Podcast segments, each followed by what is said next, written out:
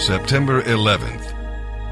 As we look into the New Testament, our reading today will be from the book of 2 Corinthians, chapter 12, verses 1 through 10. We'll read about permission. Just as God permitted Satan to test Job and Peter, so he permitted Satan to attack Paul. God wanted to keep Paul humble after his exciting visit to heaven. In the loving will of God, suffering has a purpose that can be fulfilled in no other way. Accept it, and it will become a heavenly blessing. Fight it, and it'll become a heavy burden. And we'll read about prayer. Like our Lord in Gethsemane, Paul prayed three times for God to deliver him. But the Lord did not answer that prayer as Paul wanted. However, God did meet the need and gave his servant the grace he required. Paul did not simply make the best of it. No, no, he made the most of it. And grace, God's empowering presence, can do that for you as well. We'll read about perplexity. Paul was concerned more about the sins of the saints than about his own physical problems. Like a loving father, he wanted to go to Corinth and enjoy his dear children, but they were forcing him to discipline them. Yet, even discipline is an evidence of love. Dietrich Bonhoeffer wrote, We must form our estimate of men less from their achievements and failures and more from their sufferings. And with that, let's begin our reading today in the New Testament. September 11th, 2 Corinthians chapter 12, verses 1 through 10. This boasting is also foolish. But let me, Paul, go on. Let me tell about the visions and revelations I received from the Lord. I was caught up into the third heaven 14 years ago. Whether my body was there or just my spirit, I don't know. Only God knows. But I do know that I was caught up into paradise and heard things so astounding that they cannot be told. That experience is something worth boasting about, but I am not going to do it. I'm going to boast only about my weaknesses. I have plenty to boast about, and would be no fool in doing it, because I would be telling the truth. But I won't do it. I don't want anyone to think more highly of me than what they can actually see in my life and my message, even though I have received wonderful revelations from God. But to keep me from getting puffed up, I was given a thorn in my flesh a messenger from Satan to torment me and keep me from getting proud.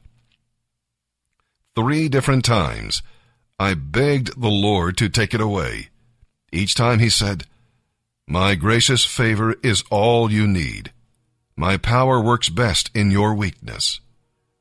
So now I am glad to boast about my weaknesses, so that the power of Christ may work through me.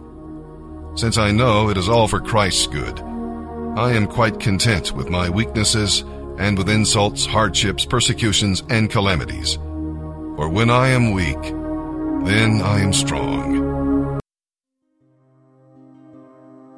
You can't put Jesus Christ on a shelf with all the other prophets and wise sages and religious leaders.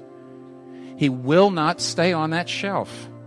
He sh- he's either way above them or way below them because of the nature of his claims. What do I mean? You, when you read the Gospels accounts of Jesus, it's just astounding. Not so much the direct claims, sometimes the indirect things that most hit me. You know, there's a place in Luke chapter 10 where Jesus is talking to his disciples about demon possession, and they were talking about people they saw who had demons, and he's talking about demons, and suddenly Jesus, this is in Luke 10, suddenly Jesus says, I saw Satan fall from heaven like lightning. What? You know, he's having this conversation with his disciples. He says, Yeah, I was there before the creation of the material universe and I saw Lucifer go bad. What a sight. Matthew 23, it goes on. It's almost an offhanded comment. In Matthew chapter 23, verse 34, Jesus says, I keep sending you prophets, wise men, and teachers. What? Notice he doesn't say, God, I am a great wise man, I am a teacher, I am a great prophet, and God has sent me. No, he says, I am the force behind the universe that's been sending all the prophets and the wise men and the teachers and the religious leaders. What? You read any of the prophets in the Bible, read Isaiah or Jeremiah, any of the prophets, and they're always saying, Thus saith the Lord, thus saith the Lord. This is not my idea, they say, Thus saith the Lord. Jesus never stoops as low as to say that. Do you realize that? Never does Jesus say, Thus saith the Lord. Never. All he ever says is, Truly, truly, I say unto you. Jesus Christ's consciousness of being the transcendent, uncreated, the transcendent, uncreated, beginningless God of the universe. It permeates everything he says. It, it's behind everything he does. It's on every page, such that you can't extricate his teaching about love or ethics as you know from it anyway, because everything he teaches is based on that self-understanding. And what does that mean? He can't be on the shelf he's either way above them or way below them. Uh, N.T. Wright put it this way very well. He says, How can you live with a terrifying thought that the hurricane has become human, that the fire has become flesh, that life, capital L, itself has walked into our midst? Christianity either means that or it means nothing. It is the most devastating disclosure of the deepest reality in the world, or it is a sham, a total nonsense. Most people unable to cope with saying either of those two things, are condemned to live in the shallow world in between. And that's exactly right. Most people cannot cope with saying either of those two things, and yet those are the only two things that you can say if you have even the shred of intellectual, spiritual, moral, or emotional integrity. Why? When you read the Bible and you read his read Jesus sayings, read Jesus words, read Jesus deeds, when you see that, how can you call that wicked, a sham? I mean, it's too nice. But you see, if it's true, then you have got to throw everything in your life down at his feet and say, Command me. See, either it is a sham, either he is wicked, either he is a lunatic, or else every particular of your life has to revolve around him. And there is nothing in the middle. There is no other position with regard to him that has any integrity at all, and almost nobody can cope with either of the only positions that have integrity. Most of us are right in the middle. And as N.T. Wright says, what a shallow place to be.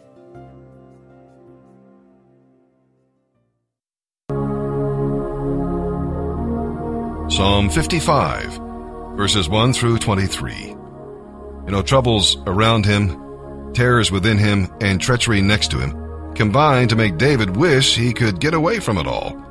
Ever felt that way? It was not easy being God's anointed king, for with the privileges came great burdens and responsibilities, and God's enemies became David's enemies. Leadership is not easy.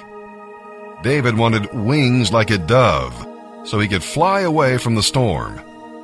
What he really needed were wings like an eagle so he could fly above the storm. How do you get those?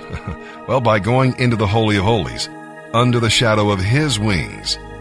When you call on the Lord and cast your burdens on Him, He enables you to overcome. You cannot fly beyond the storm because you'll find problems everywhere, but you can fly above the storm. God permits the burdens you face today to help you win your wings. Psalm 55, verses 1 through 23. For the choir director, a psalm of David to be accompanied by stringed instruments. Listen to my prayer, O God. Do not ignore my cry for help. Please listen and answer me. For I am overwhelmed by my troubles. My enemies shout at me, making loud and wicked threats. They bring trouble on me, hunting me down in their anger. My heart is in anguish. The terror of death overpowers me. Fear and trembling overwhelm me. I can't stop shaking. Oh, how I wish I had wings like a dove. Then I would fly away and rest. I would fly far away to the quiet of the wilderness. How quickly I would escape, far away from this wild storm of hatred. Destroy them, Lord, and confuse their speech. For I see violence and strife in the city. Its walls are patrolled day and night against invaders. But the real danger is wickedness within the city. Murder and robbery are everywhere there.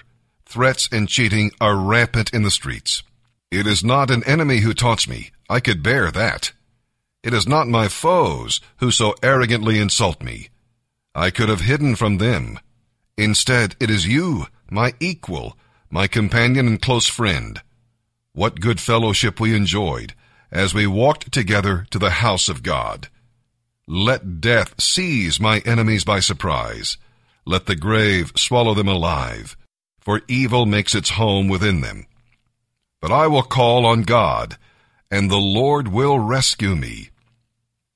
Morning, noon, and night, I plead aloud in my distress, and the Lord hears my voice. He rescues me and keeps me safe from the battle waged against me, even though many still oppose me. God, who is King forever, will hear me and will humble them. For my enemies refuse to change their ways. They do not fear God. As for this friend of mine, he betrayed me. He broke his promises. His words are as smooth as cream, but in his heart is war. His words are as soothing as lotion, but underneath are daggers. Give your burdens to the Lord, and he will take care of you. He will not permit the godly to slip and fall. But you, O God, will send the wicked down to the pit of destruction. Murderers and liars will die young, but I am trusting you to save me. Proverbs 23, verses 4 and 5. Don't weary yourself trying to get rich. Why waste your time?